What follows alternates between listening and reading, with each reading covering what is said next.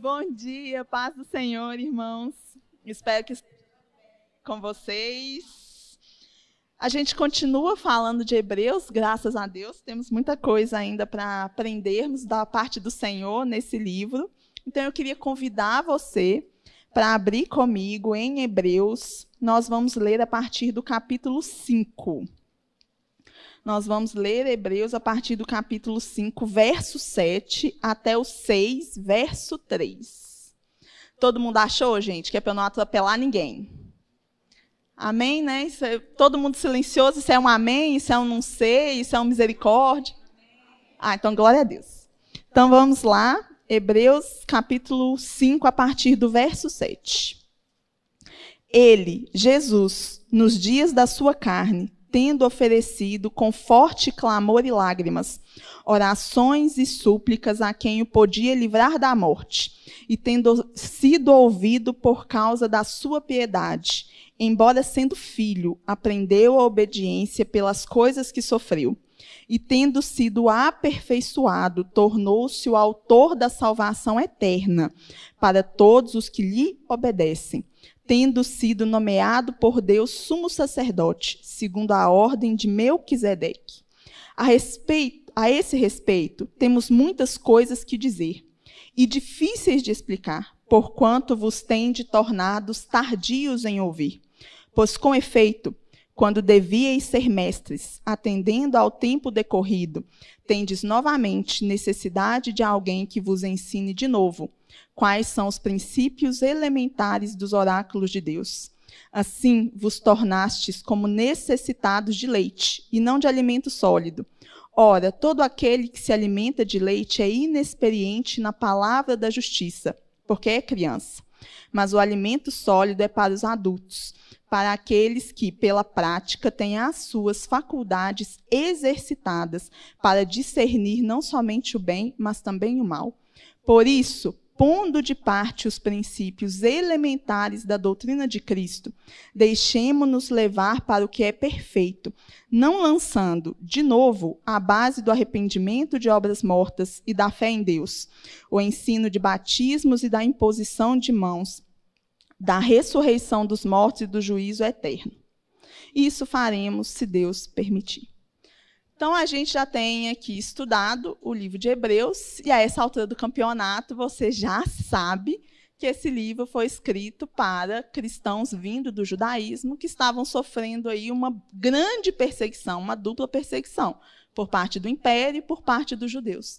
E por causa disso, esses irmãos estavam sendo tentados a voltar atrás, a abandonar a sua fé. Eles estavam sendo vencidos pelo mundo, vencidos pelas circunstâncias à sua volta, vencidos pelas dificuldades, tristezas, ansiedades. Estavam sendo vencidos, estavam sendo tentados a abandonar a sua fé por causa das coisas que estavam vivendo. E por causa disso, o autor de Hebreus então escreve essa carta para esses irmãos para instar esses irmãos à perseverança. E ele faz isso, como a gente também já sabe, demonstrando a superioridade de Cristo e a superioridade da nova aliança na qual esses irmãos estavam incluídos por pertencerem a Cristo.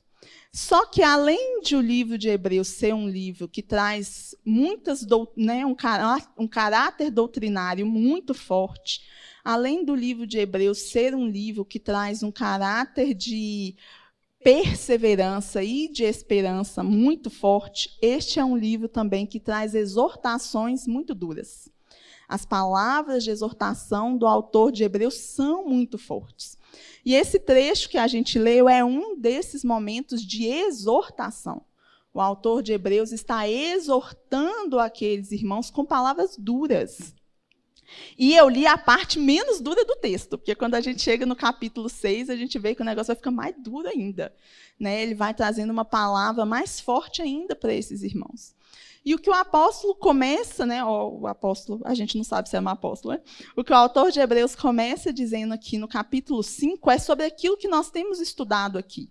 Ele começa refletindo sobre o fato de Jesus ser nosso sumo sacerdote segundo a ordem de Melquisedeque. A gente sabe que Jesus, né, que Melquisedeque é um tipo de Cristo, né, que apareceu então prefigurado ali no Antigo Testamento para Abraão. Então a gente sabe que o próprio Jesus, né, essa pessoa, esse Melquisedeque, que nós então estamos inseridos agora nesse sacerdócio, no sacerdócio da ordem de Melquisedeque. Só que o autor continua dizendo que aqueles irmãos, eles não estavam conseguindo entender essa nova realidade na qual eles estavam inseridos. O autor está dizendo isso, explicando isso para eles. Assim, olha, nós fazemos parte dessa nova realidade. Cristo é o nosso sumo sacerdote por causa do sacrifício de Cristo, da obra da graça, nós agora fazemos parte dessa nova realidade. Mas, a respeito disso, irmãos, vocês ainda não têm adquirido uma maturidade. É isso que o autor está falando. Está falando que aqueles irmãos eles estavam sendo tardios para entender a realidade na qual estavam inseridos agora em Cristo. Tardios para entender o privilégio e a responsabilidade dessa nova realidade na qual eles agora se inseriam. E o autor diz que isso acontece com esses irmãos, por quê? Porque eles estavam estagnados na fé deles.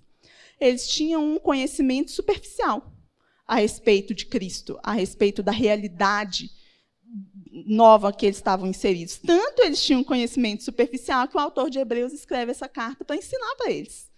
Para falar que eles estavam estagnados na fé deles, eles estavam acomodados, eles estavam satisfeitos com o relacionamento superficial que tinham com Cristo. Só que o problema foi que quando a situação ficou apertada, quando a situação ficou estreita para o lado deles, o relacionamento superficial que eles tinham com Cristo e o conhecimento superficial que eles tinham a respeito do lugar deles, da posição deles, da herança deles, fez com que eles estivessem tentados a abandonar Cristo.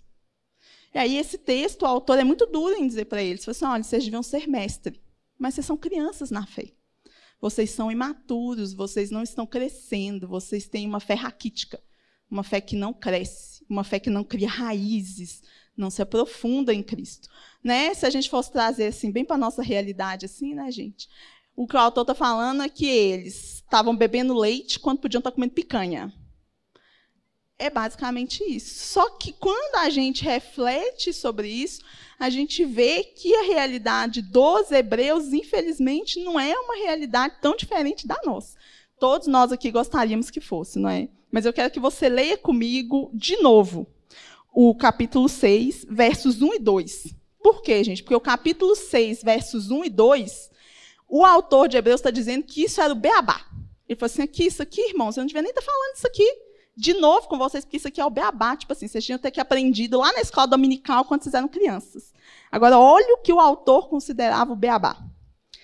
Ele diz: Por isso, pondo de parte os princípios elementares da doutrina de Cristo Deixemos-nos levar para o que é perfeito, não lançando de novo a base do arrependimento de obras mortas e da fé em Deus, o ensino de batismos e da imposição de mãos, da, ressurreições, da ressurreição dos mortos e do juízo eterno.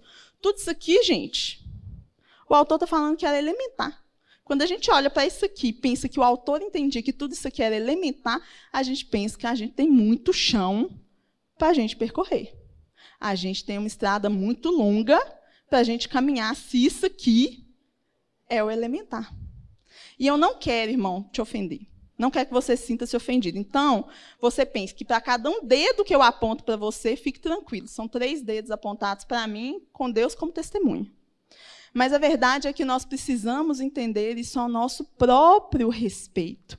Nós, muitas vezes, estamos acomodados no lugar confortável da nossa fé nós muitas vezes somos infantis na nossa vivência cristã, na forma, no nosso entendimento de Deus e das coisas de Deus.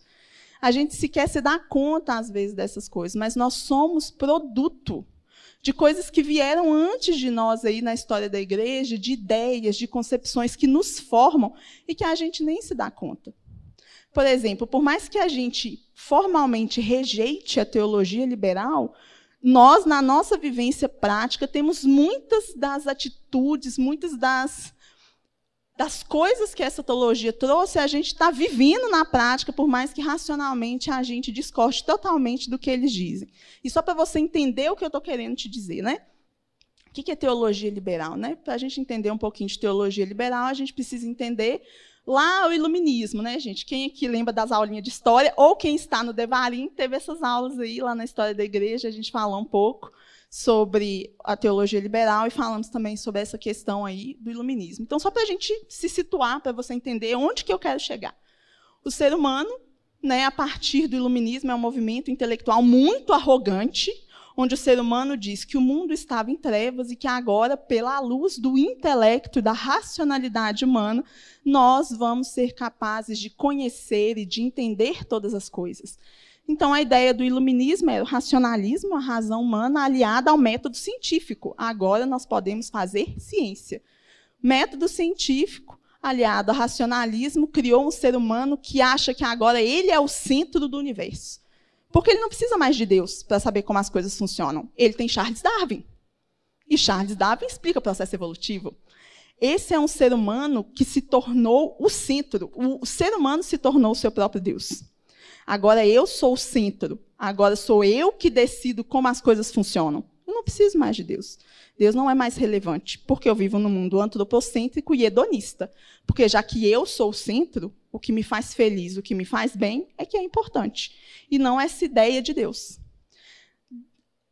Vindo dessa ideia do iluminismo, a gente tem dentro do cristianismo, gente, eu estou falando de dentro do cristianismo, um movimento teológico que pensou o seguinte: olha, Deus realmente não é mais relevante para o homem do nosso tempo. A gente precisa transformar Deus em algo relevante.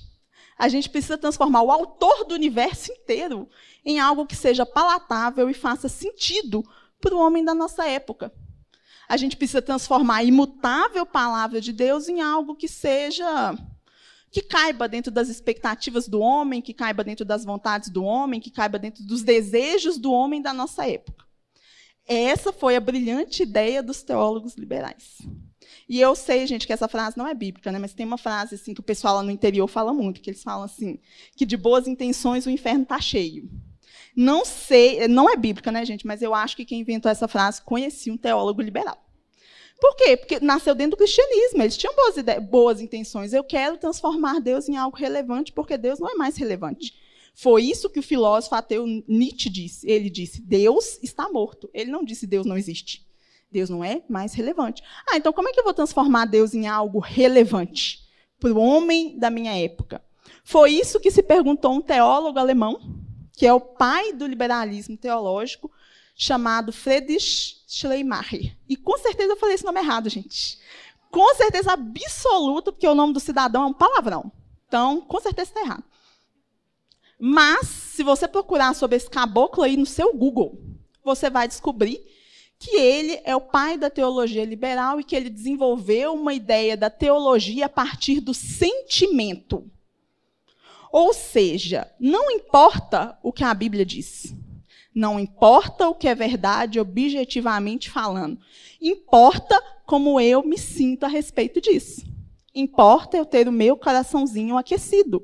Importa eu me sentir bem, confortável, feliz, satisfeito.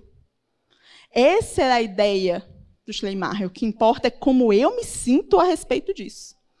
O que importa é a minha experiência religiosa. Porque não existe uma verdade objetiva a respeito de Deus. É por isso que se eu me sinto bem no, terror, no terreiro de Macumba, está tudo certo. Se eu me sinto bem no templo budista, está tudo certo. Se eu me sinto bem no hinduísmo, está tudo certo, porque todos os caminhos levam a Deus.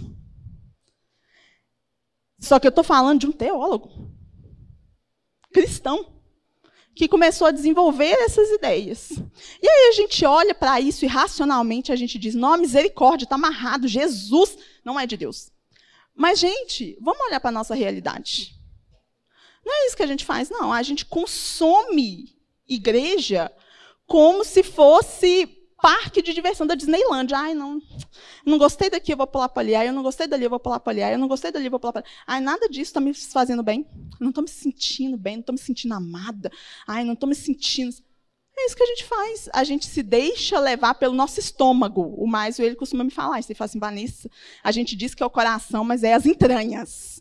Ai, eu estou sentindo um negócio assim, a gente se deixa levar por isso. A gente é muito formado por essas coisas. A gente vive um cristianismo Nutella. Um cristianismo que não exige compromisso. Um cristianismo que é o meu lugar confortável. Enquanto estiver confortável, enquanto estiver bom, enquanto eu estiver me sentindo bem, enquanto eu estiver sendo feliz, enquanto eu estiver instrumentalizando Deus para os meus objetivos, para os meus desejos, para os meus sonhos, está tudo certo. O dia que isso exige de mim um comprometimento, o dia que isso exige de mim consagração, o dia que isso exige de mim santidade, aí, ah, não, não é bem assim. A gente vive no tempo da graça. A gente não está entendendo o que é essa realidade na qual nós estamos inseridos. A gente não entendeu ainda o nosso sacerdócio. E eu acho que é por isso que a gente tem falado tão continuamente aqui nesse altar sobre entender o nosso sacerdócio, o nosso sacerdócio da ordem de Melquisedeque. A gente sabe que cada cristão é um sacerdote. A gente ouve isso o tempo todo. Cada cristão sacerdote está aí, ó, um legado da reforma protestante. Mas o que, que isso quer dizer para mim e para você? Eu acho que é aí que pega. Porque a gente, na prática, não tem conseguido discernir o que ser um sacerdote significa para a nossa vida, para o nosso comprometimento com Deus. E é por isso que eu já tenho refletido a respeito dessas coisas há algum tempo. O Senhor já tem me falado a respeito dessas coisas há um bom tempo. Eu já até falei sobre parte do que eu vou falar aqui no culto de jovens de sábado passado. Porque o Senhor tem me falado sobre isso, que se nós queremos amadurecer como igreja, nós precisamos entender o que de fato é ser um sacerdote. Nós precisamos entender a responsabilidade que está embutida em ser um sacerdote. Porque a gente tem tratado o nosso sacerdócio muito levianamente. A gente tem achado que Deus é oba-oba. Sabe, a gente diz que Deus é o Senhor, mas a gente trata ele como se fosse a avó do doce. Sempre. Que é só aquela avó que passa a mão na sua cabeça, independente do que você faz. Mas só que a Bíblia diz para nós que há um, uma reverência, que há um temor, que há um comprometimento. E a gente precisa entender essas coisas. E é por isso que, por mais que o nosso sacerdócio seja um sacerdócio da ordem de Melquisedeque, e a gente sabe, é um sacerdócio superior, a gente sabe que não estamos inseridos mais na realidade do sacerdócio de Arão do Antigo Testamento. Mas, ainda que a gente entenda isso, eu acho que, como princípio, a gente pode olhar para esse sacerdócio do Antigo Testamento e entender algumas coisas a respeito do nosso próprio sacerdote, do nosso próprio sacerdócio, entendendo que estamos inseridos numa realidade superior, numa realidade melhor.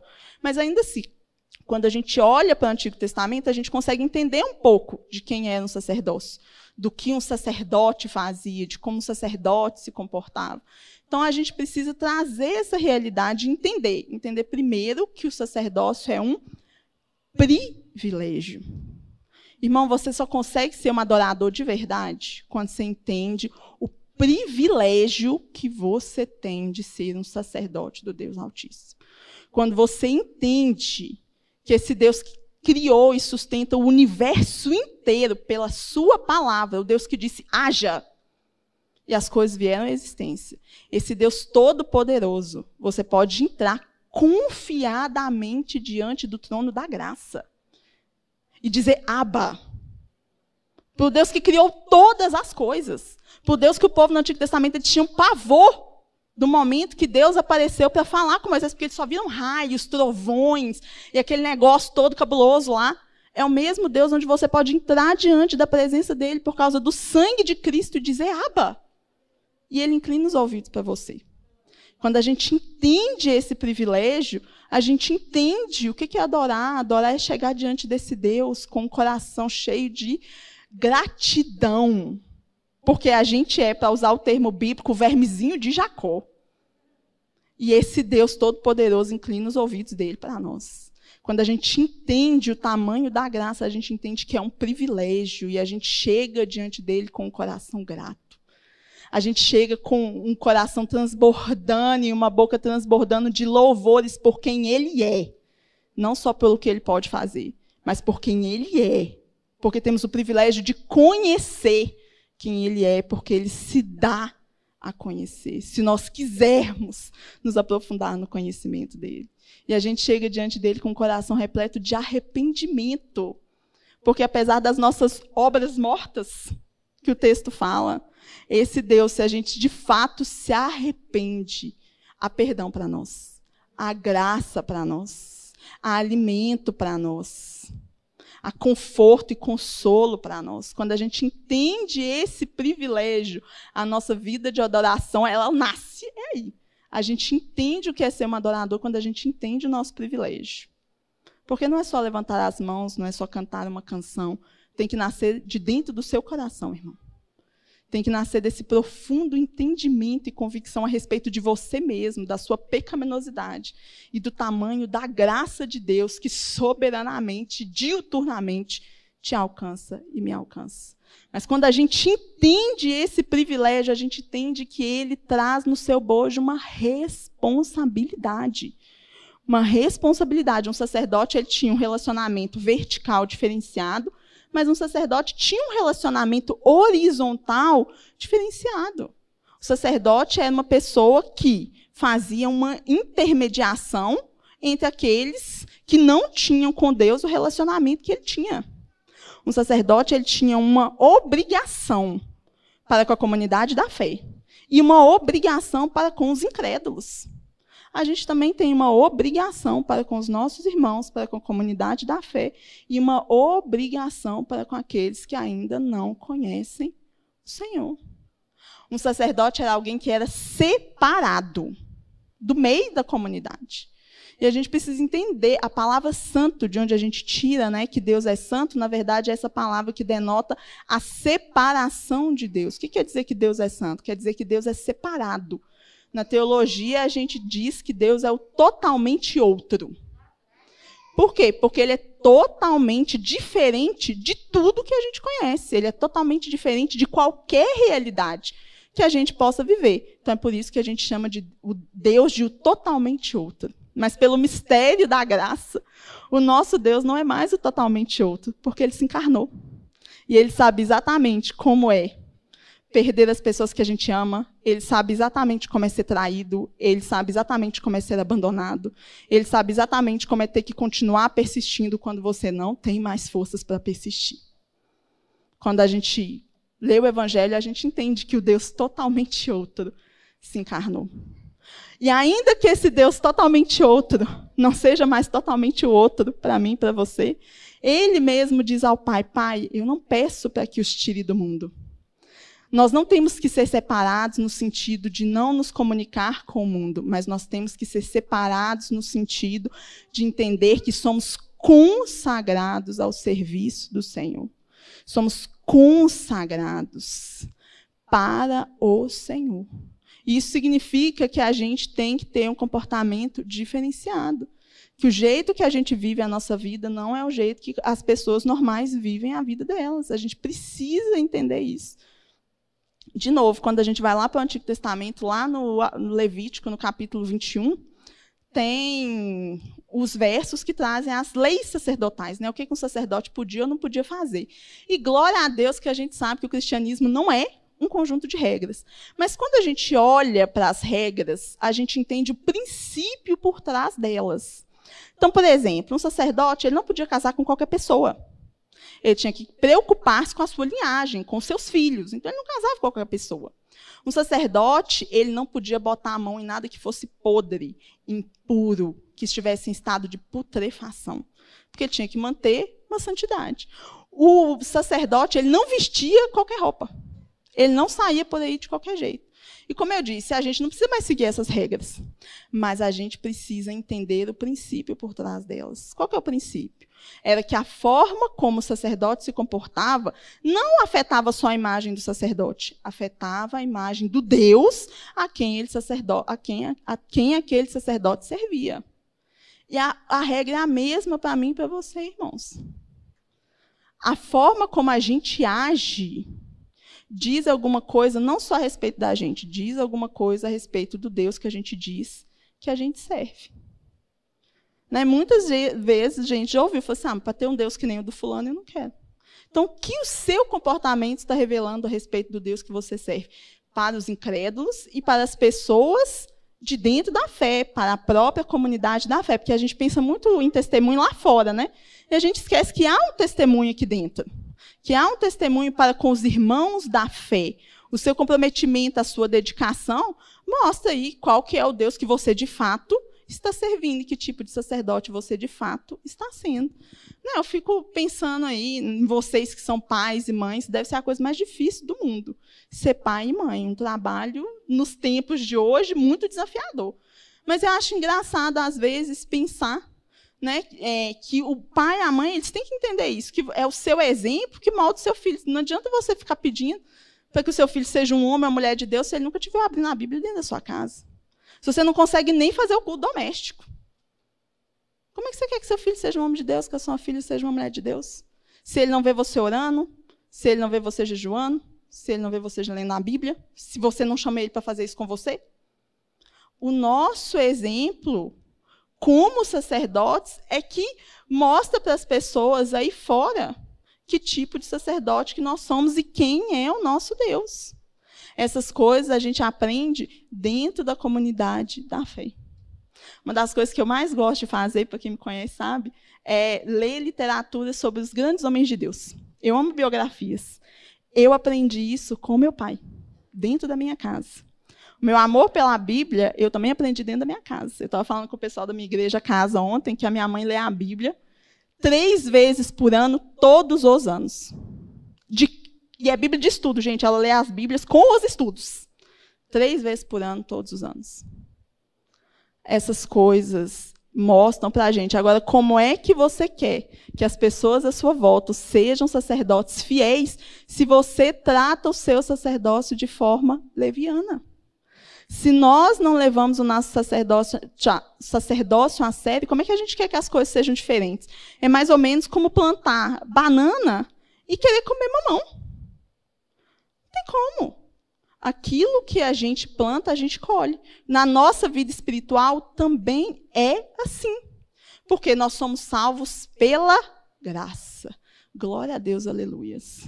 E o nosso sacerdócio de Melquisedeque, a gente tem aprendido aqui, ele é voluntário. Você não é obrigado a exercê-lo. Mas, quando você entende o seu privilégio da parte de Deus e você se compromete com Deus, você aprende que crescimento espiritual, que maturidade requer esforço da sua e da minha parte. A gente não vai crescer se a gente não se esforçar. É que nem condicionamento físico. Né? Qualquer pessoa aí que já foi obrigada a passar por essa experiência de ter que adquirir condicionamento físico sabe que é assim. Você não adquire condicionamento físico se você não se esforçar a gente também precisa adquirir condicionamento espiritual. Mas a gente não adquire condicionamento espiritual se a gente não se esforçar. O cristianismo é pela graça e é maravilhoso, mas ele exige esforço, exige dedicação, exige compromisso. Não pode ser tratado levianamente. Nós temos que pensar a respeito disso. Um outro autor que eu gosto muito, e hoje eu estou na vibe dos autores alemães, é o Dietrich Bonhoeffer. E eu falo, já, eu falo bastante do Bonhoeffer porque a história dele mexe muito comigo. Porque quando a igreja da sua época estava acomodada, esse homem teve a coragem de erguer a sua voz. Esse homem teve a coragem de fazer alguma coisa, porque ele discerniu o tempo em que estava vivendo, quando a sua igreja não foi capaz de discernir. Aquela igreja era uma igreja míope. A igreja da Alemanha estava míope, ela não estava conseguindo discernir o que estava acontecendo à sua volta. E ela preferiu ficar estática. Ela preferiu ficar estagnada. Ela preferiu o lugar confortável. Bonhoeffer não. O resultado a gente sabe. Ele foi executado num campo de concentração nazista. Mas o legado a gente também tem. No seu livro Discipulado, ele ensina isso para a gente. Ele fala que um discípulo é alguém que se compromete com Cristo. Alguém que se compromete com Cristo. Se comprometer com Cristo é algo que vai custar. Não vai custar só vir num culto num domingo. Se comprometer com Cristo é algo que vai custar, que vai fazer você impopular. É algo que vai fazer com que você tenha que sacrificar tempo, você tenha que sacrificar outras coisas que você quer. Ter um compromisso real com que ser discípulo de Cristo é diferente de ser só um seguidor de Cristo. Jesus tinha diversos tipos de seguidores. Tinha gente que estava lá pelos pães e peixes. Tinha gente que estava lá pelos milagres. Chega um momento quando o discurso de Jesus fica muito duro, que Jesus vira para os seus discípulos e fala assim: Olha, vocês ainda estão aqui? Porque a galera aí, ó, foi toda embora. E a resposta deles para Jesus é: Aonde nós iremos, Senhor? Se só tu tens e só tu é a vida eterna. Aonde nós iremos? Mas que tipo de seguidores nós queremos ser? Que tipo de discípulo nós queremos ser? Nós queremos, de fato, ser discípulos. Ou a gente só quer seguir Jesus de longe, no que é mais confortável, enquanto estiver confortável a gente precisa discernir o tempo que estamos vivendo, gente. Aqui, o texto de Hebreus, voltando para o texto, ele diz que aqueles irmãos eles não estavam conseguindo discernir o tempo que eles estavam vivendo. Eles não estavam conseguindo entender a gravidade da situação onde eles estavam. Gente, isso aqui é uma guerra. É uma guerra. Não é a Disneylândia. É uma guerra. E muitos de nós estão indo para a guerra sem saber nem onde é que está. Tipo assim, a gente está pensando que está em Nárnia e a guerra rolando aí, e a gente assim, meu Deus, está acontecendo? Nós precisamos discernir o tempo que estamos vivendo. O Senhor tem falado tanto isso comigo, gente, sobre a importância de despertar no nosso meio temor, reverência, a gente não pode, voltando para Bonhoeffer, baratear a graça de Deus quando a gente vive de qualquer jeito e acha que Deus é que tem que se submeter às nossas vontades, aos nossos desejos, à nossa agenda, ao nosso tempo e ao nosso conforto. Nós acabamos barateando a graça de Deus. Se nós estivéssemos no Antigo Testamento, glória a Deus que não estamos, mas no Antigo Testamento tem um relato lá no livro de Levítico também, de quando Nadab e Abiú não levaram a sério o seu sacerdócio. Eles acharam que eles podiam servir a Deus de qualquer jeito, porque Deus estava pegando o boi que eles estavam servindo. E eles entraram para servir no templo de qualquer jeito. E a Bíblia diz que eles foram automaticamente fulminados. Porque eles não entenderam a santidade do Deus a quem serviam. Não entendiam a reverência do Deus a quem serviam. A gente precisa entender o privilégio que a gente tem, mas a gente precisa entender que esse privilégio traz no seu bojo responsabilidades. E eu estou acabando, porque eu sei que tem batismo. Eu só queria que os irmãos abrissem comigo, lá em Filipenses, no capítulo 3, verso 12. E a gente vai encerrar com esse texto.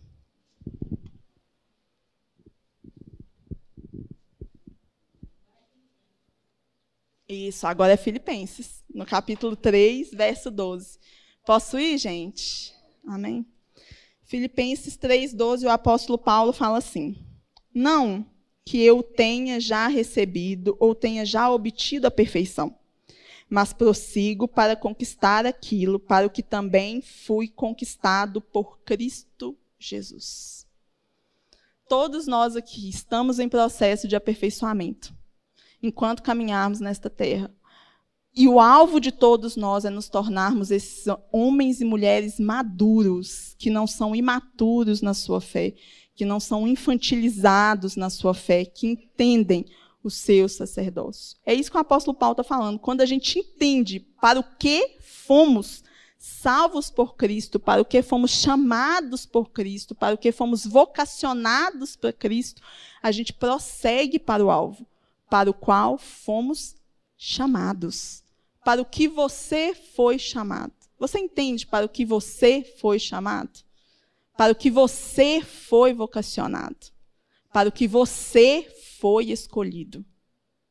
Pergunte para Deus se a forma como você está vivendo revela que você entende o seu real chamado, o seu real vocacionamento, a sua salvação e o seu sacerdócio. Para que a gente possa, então, de novo, nas palavras do apóstolo Paulo, ainda que saibamos que não somos perfeitos e que só seremos aperfeiçoados ao fim, que a gente busque esse aperfeiçoamento, prosseguindo para conquistar aquilo para o que também fomos conquistados por Cristo Jesus. Amém.